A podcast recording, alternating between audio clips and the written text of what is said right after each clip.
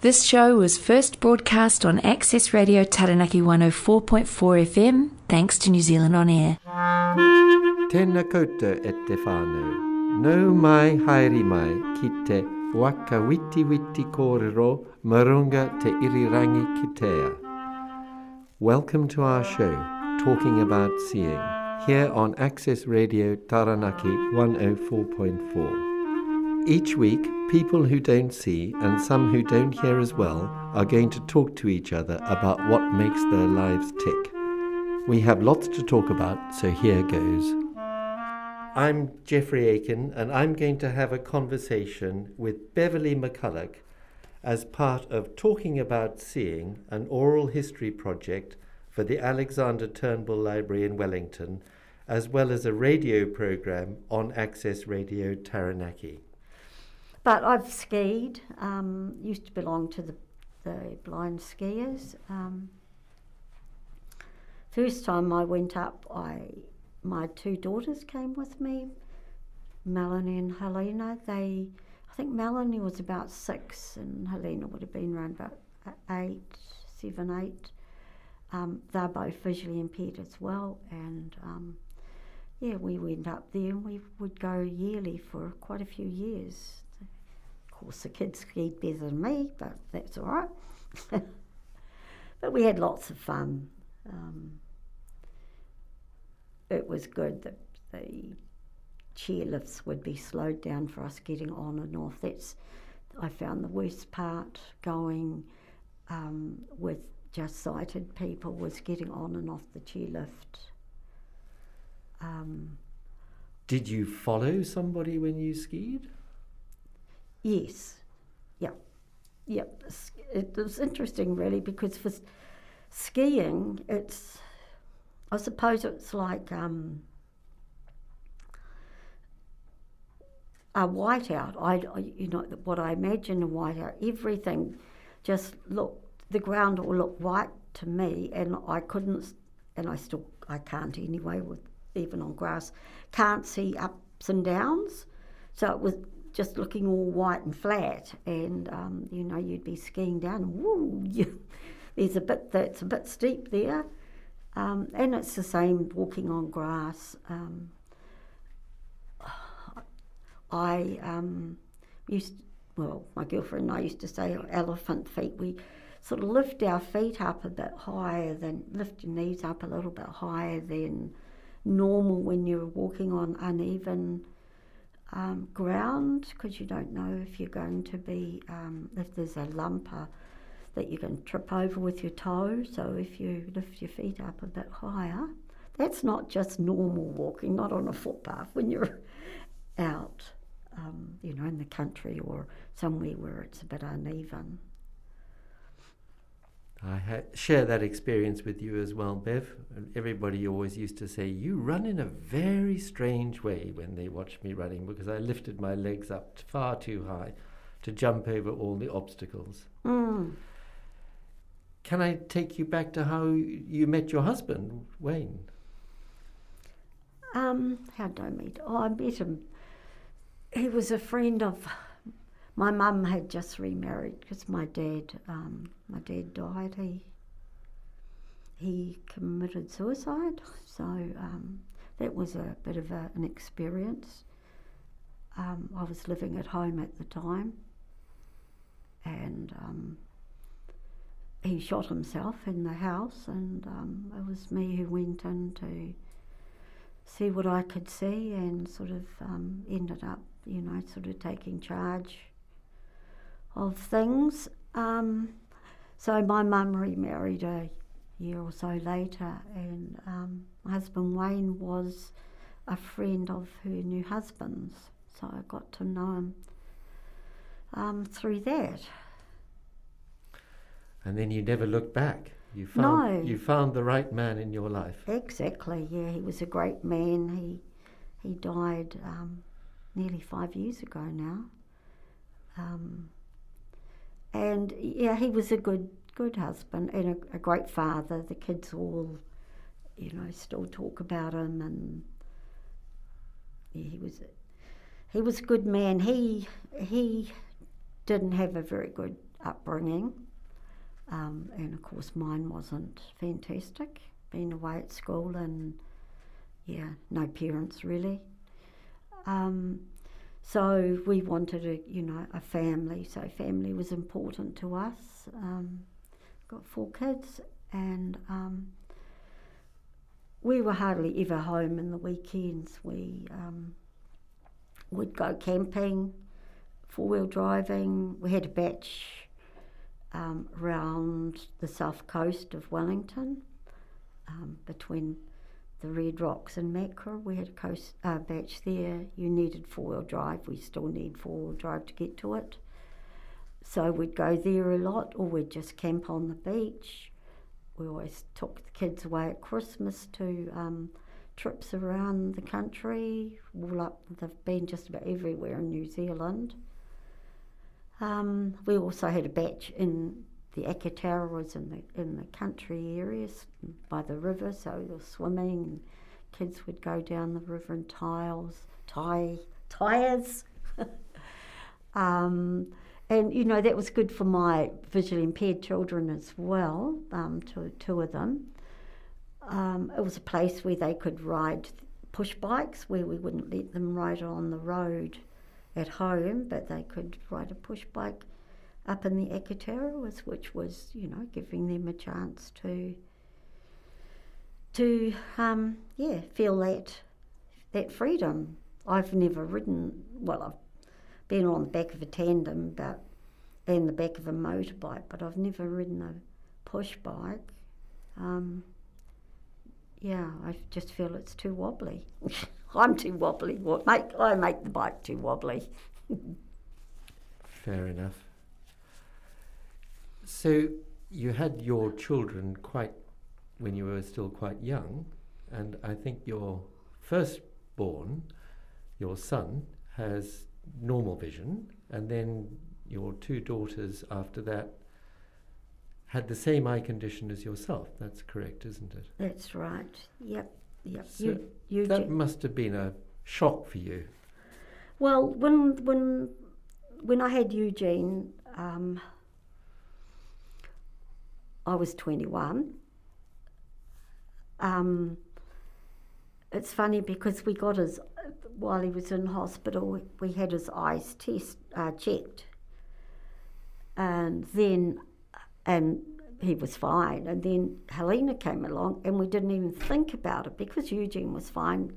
Assumed that um, Helena would be fine too, and I remember she was six weeks old, and it was Christmas Day, and of course the baby was getting passed around, and um, a friend of mine said, um, "I think you should talk to the Plunkett nurse and have her eyes looked at," and um, she could see the cataracts.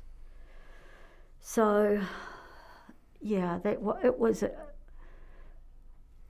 I suppose you'd say it was a disappointment, but it wasn't the end of the world. But um, it was a disappointment because we had planned to have six kids, and we were going to have Eugene and Helena, and then wait till Eugene was nearly ready to go to school, and then do it again and then again.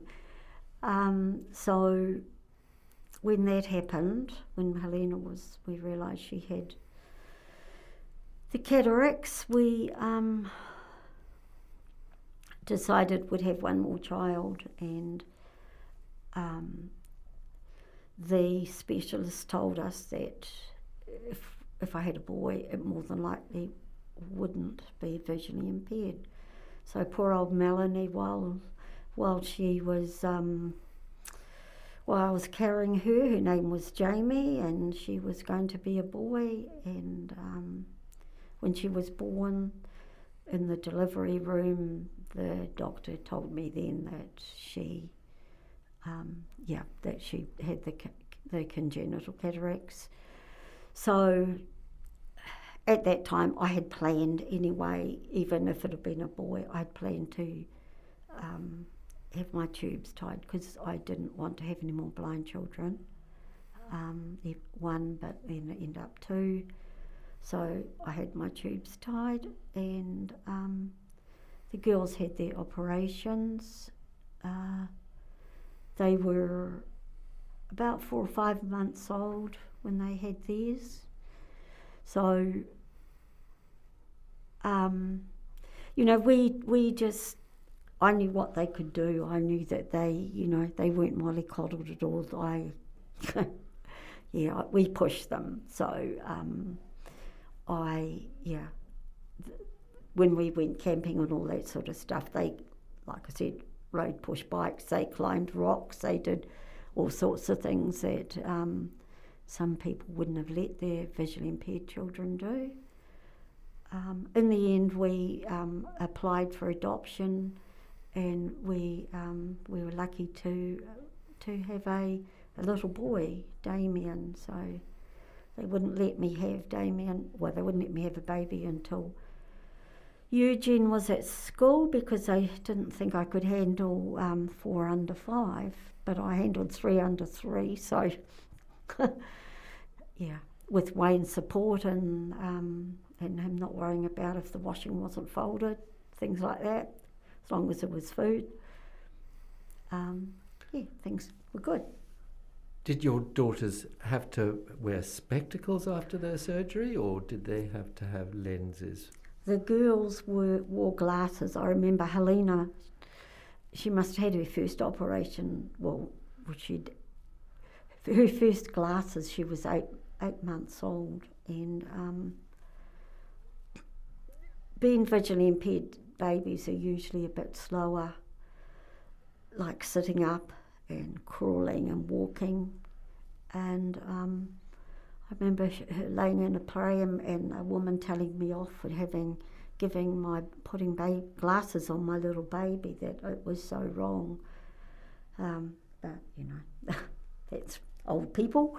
Um, so, yeah, they wore glasses right through until I think Melanie was about 15, 16, and she was into the makeup and she was a girly girl. And so she wanted to get some contact lenses because our glasses were, with mine still are, milk bottle bottoms, as we always called them. Um, so she was about 15, 16 when she got contact lenses. I think Helena was more like about 18 because she, was a tomboy. It's funny because Helena, we wouldn't let her ride a bike, but we'd let her ride her horse on the road. And my thoughts were the horse was bigger and um, the horse could see. Strange i- ideas I had. I don't think such strange ideas. I think horses and dogs are very useful for people who can't see properly.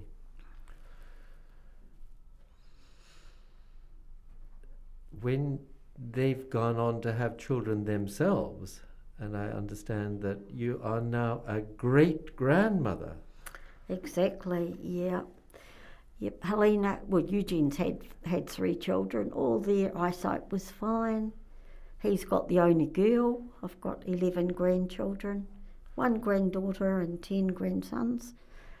Um, Helena, her, her sight was not too good.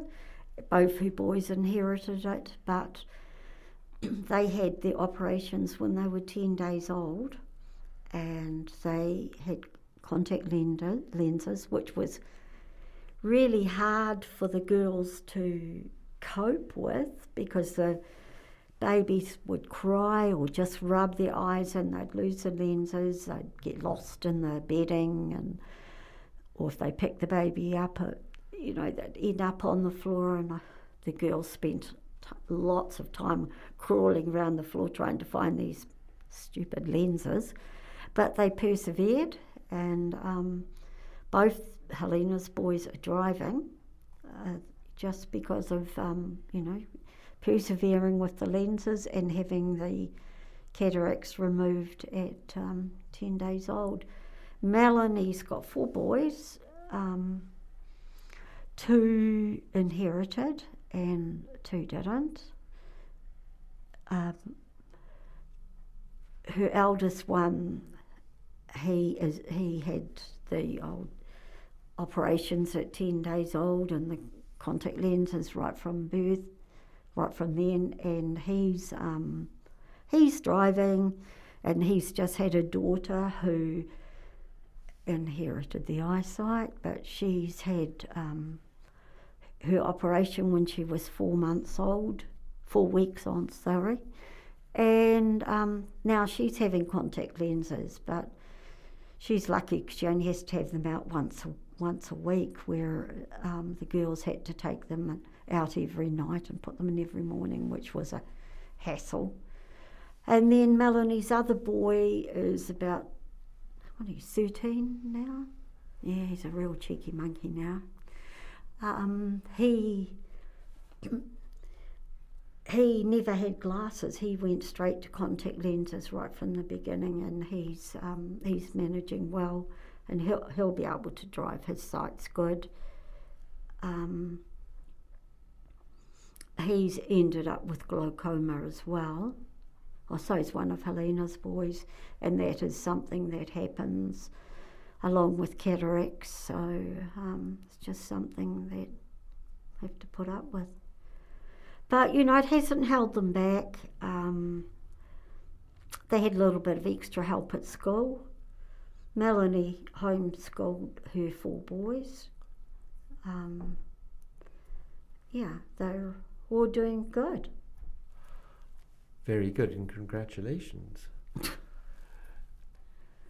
You've been mentioned going to meetings, and I am aware that you have been an advocate on behalf of people who don't see properly. Can you tell us a little bit about that?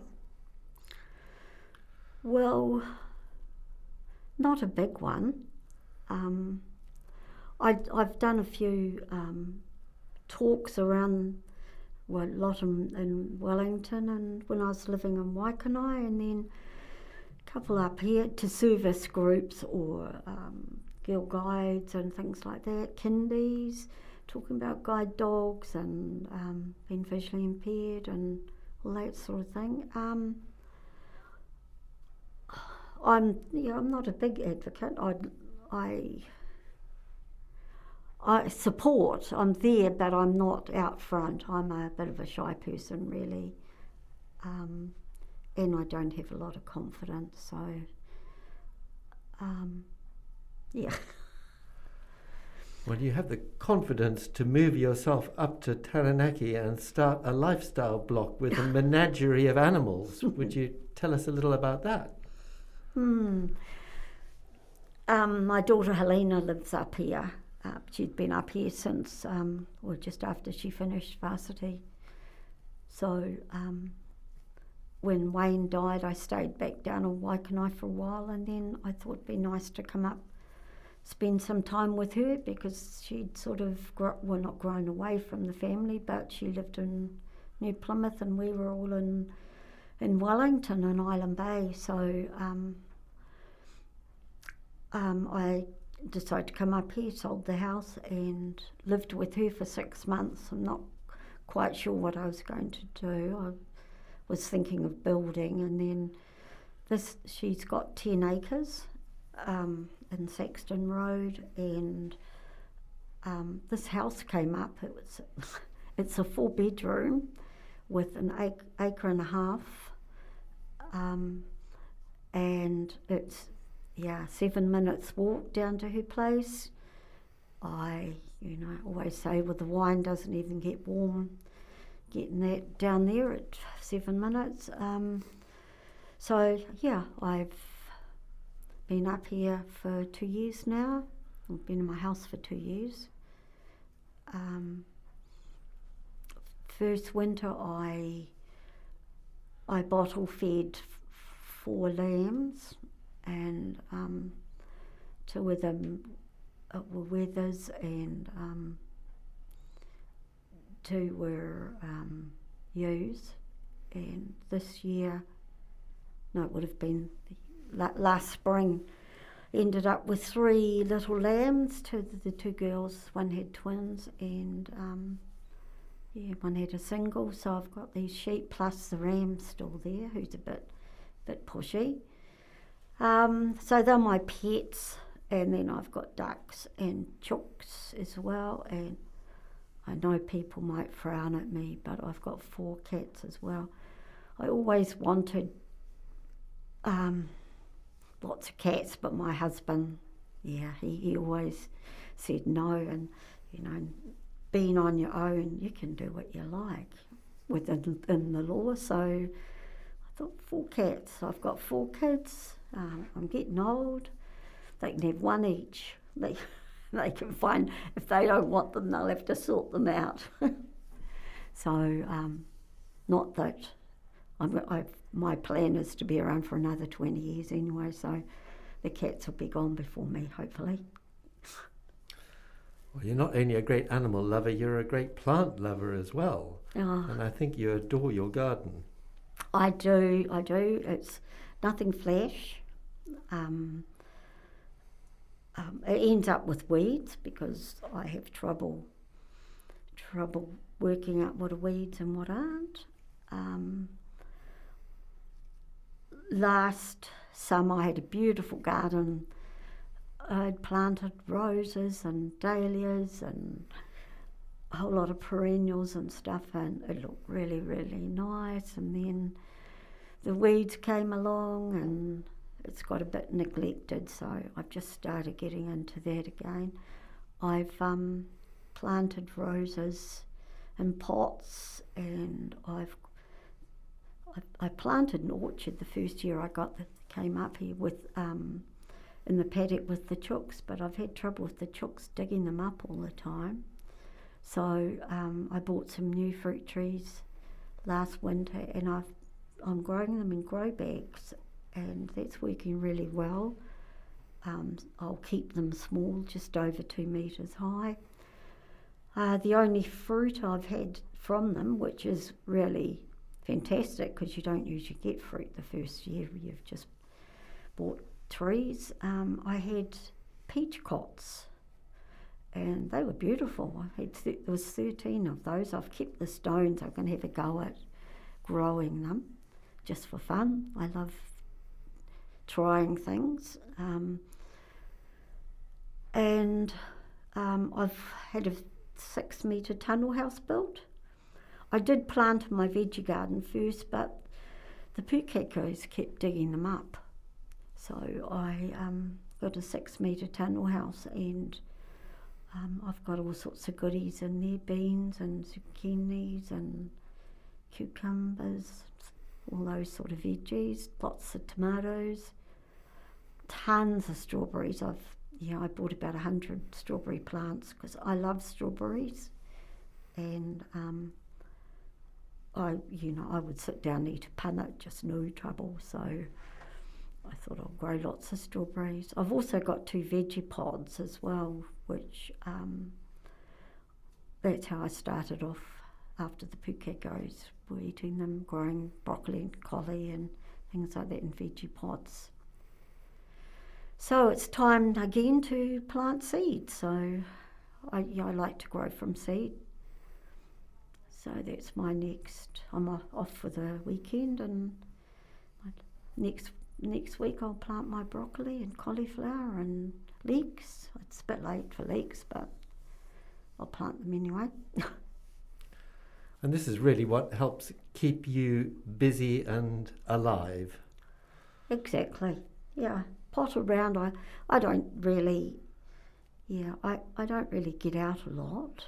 Um, but that's my choice. I I belong to. Um, I go to about three different meetings. Um, and go to the club on a Thursday night usually, have a few drinks and a meal with uh, the girl I, I um, went flatting with in, in, um, in Wellington. We met up again, she was living up here, so yeah, we um, go and have a couple of drinks and because she lives alone, so we have a meal out, we don't have to cook that night. So that's really good. But I'm, I'm just happy pottering around at home. Only trouble is I've found um, Facebook and YouTube. so I've got all these challenges I want to do. I've been looking at. I, my next thing to try is I want to have a go at um, grafting all different types of fruit or types of um, like all different three or four apples onto one apple tree and things like that. So that's my next thing I need to. I need. I've looked on the YouTube, but I also need someone to. I need to find one that verbally tells me what they're doing. Um, I mean, it's all right to look, but I can't really see what they're doing. So they need to narrate to me. But that's yeah, that's my next thing. Growing trees from pips and grafting. Fantastic, fantastic. I admire you a lot for what you do in your garden, and I admire your hands for doing all this hard work. well, they say use it or lose it, so I'm not going to lose it. I'm going to keep my brain hopefully going for another another 20 years. I'll be 90, 94. Do you have any other desires for the immediate future? Apart from learning how to graft fruit trees, which sounds pretty tough to me. Not really. I've um, I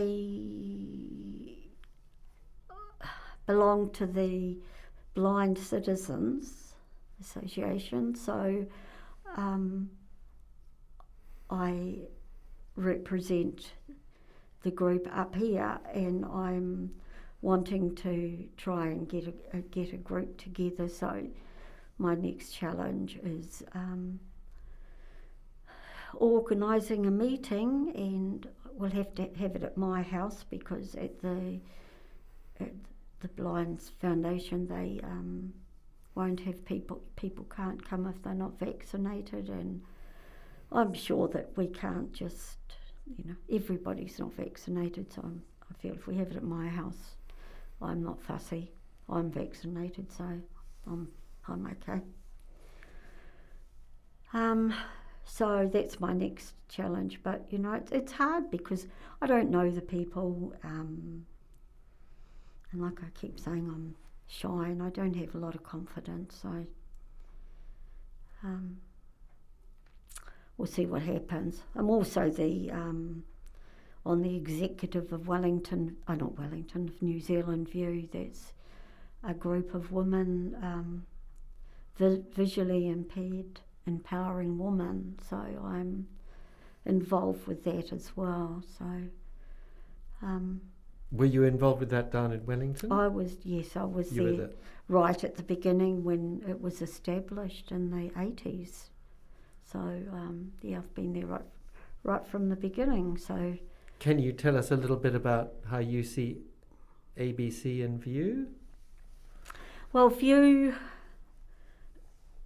I would like to see the View cha- View um, concept up in New Plymouth change, but I yeah I'm only a newbie, so I can't do that. Um, in Wellington, we we were more social. We um, had our meetings in the weekend and we'd all bring a plate and have potluck lunch. And that was a time for talking. Um, you know, because you have people there that, well, people like like myself and my friend June, and that we've we've been visually impaired all our life, so we we know all the tricks of the trade, and then there's people who are newly lost their sight, and this is a time around food um, where you know I feel that view up here is missing out on. Um, we used to have a, a speaker or we'd have something in the morning and then we'd have a meal and then we'd have um, a meeting in the afternoon, just, you know, look at finances and all that sort of rubbishy stuff you have to go through. Um, but in, up here we have a coffee morning, but if we have a meeting once a month, we have coffee morning one month and a meeting the following one. But when you have a coffee morning, you sort of all, because it's in a cafe, you're sitting down, you're, you know, to talk to the person next to you. But when you're sharing food, it's different. You can stand around and talk or swap seats or whatever. So, yeah, I miss that part of the view up here. Um, and the association is the Blind Citizens. Um, that's a group that's been going since I think 1945, and it's run by the blind for the blind. It's um, an advocacy group. Um, it's a um, group awareness group to um, uh, uh, to you advocate for to the um, the public, like um, with COVID, it's it's advocate advocated. It got um, everything written in large print and um, a lot of stuff put onto emails that we could read. Braille um, kept us in, informed of what was happening around the country. Um, they organised um, us being able to organise um, someone to come and voting with us. They've organised telephone voting. Um, yeah, that organise. We're not organising canvassing and and um, getting so much stuff done through um, through the government, like well through city councils at the moment. Um, we've been canvassing about these these scooters on the, um, you know, these electric scooters on the footpath going 20 kilometres an hour or whatever, or the scooters just been left on the side of the footpath, and you know, we they are causing so much trouble for visually impaired people. Um, they're quiet. Oh, and now the latest thing is the electric cars because you don't hear them. So um, I mean, I've crossed in front of a, a, few push bikes in my time, and I have had someone swear at me, but um, well, you can see I can't. but you know, all these little things, people seem to assume that the foundation of the blind, or now what they call themselves, blind New Zealand. Blind Low Vision New Zealand. Yeah, they've changed their name again.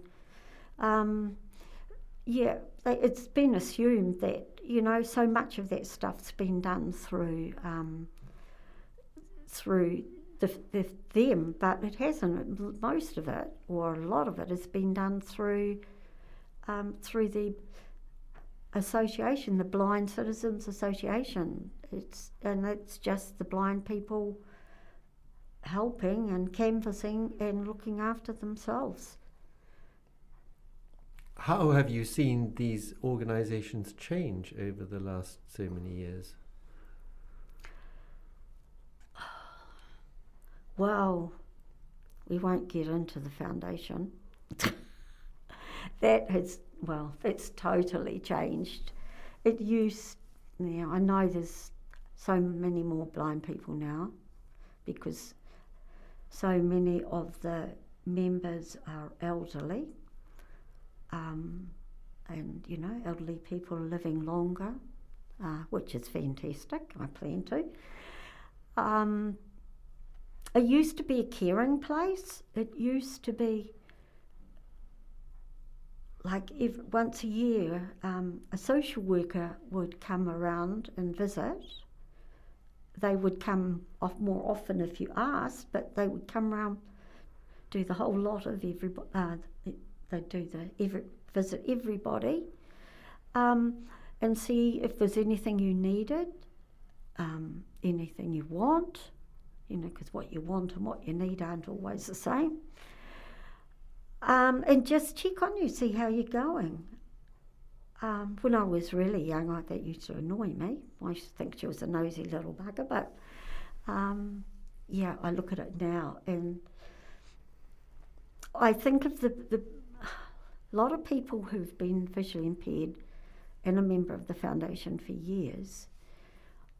So much has changed that I don't think people know what's out there um, they don't know what they want because they don't know what's there to want. Um, I mean, so many people just use the talking box um, and their first, their first uh, session with with the foundation, and um, is usually good. Um, they get what, what they want or need. Um, if they need a cane or or if they need some mobility or they need some help in the kitchen with um, putting dots on on stoves and things like that. And so they, I don't, suppose I should be getting into this, they um, think the foundation is fantastic. Um, it's a great place and so the, their board gets this feedback that everybody is really, really happy with what the foundation's doing. But the people who have been visually impaired for years, they are they're missing out. They don't know what's available. Um, they're cutting all the services are getting cut. That it's yeah. The now counselling's not even done through the foundation. That's been sent out. Um, and there is a lot of member, I won't say all because, yeah, the older, mem- the older as in long term members, very dissatisfied of the way the foundation's run at the moment. It's, yeah. getting We- too serious. That's getting to be a serious conversation. we are. Tell me about what you think about young ones facing a situation now for growing up with blends and how do you think that works? Hmm. Um, I look at my schooling and what I saw was I I could be a champion. I could I, I've got two sports cla caps from being a winner. Um, that was because I was running races, high jumping, and stuff like that, um, competing with other visually impaired people. Uh, What I got feedback from my daughter, she, Melanie, she went to um, Visual Resource Centre for a little while because her reading got behind when she was about seven or eight.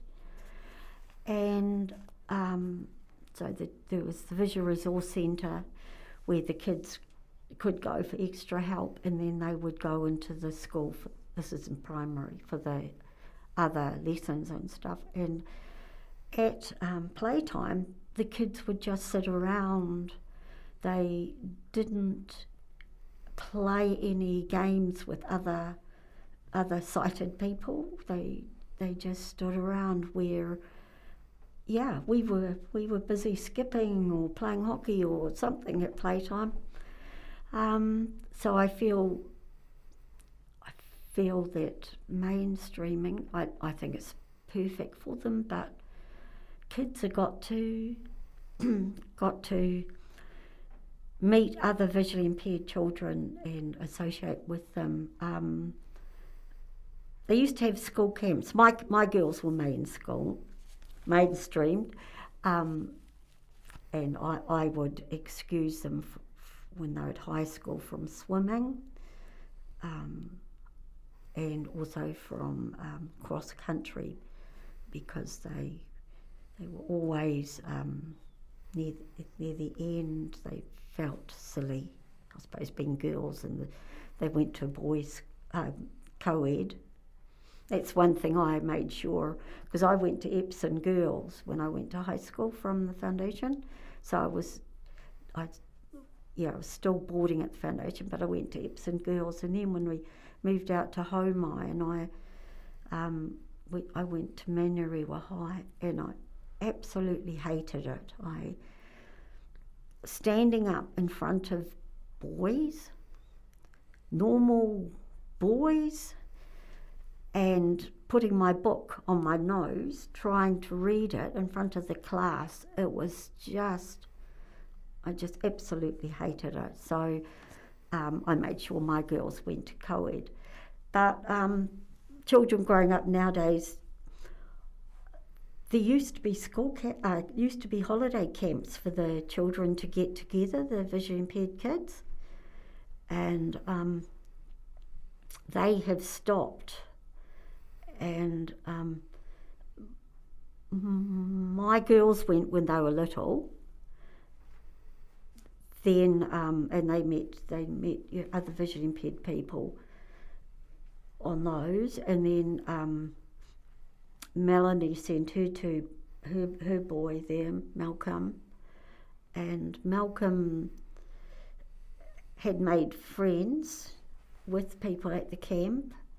he ended up marrying one of the girls. They were they were leaders in the end, um, camp leaders, and this group of kids that grew up going to camp once a year.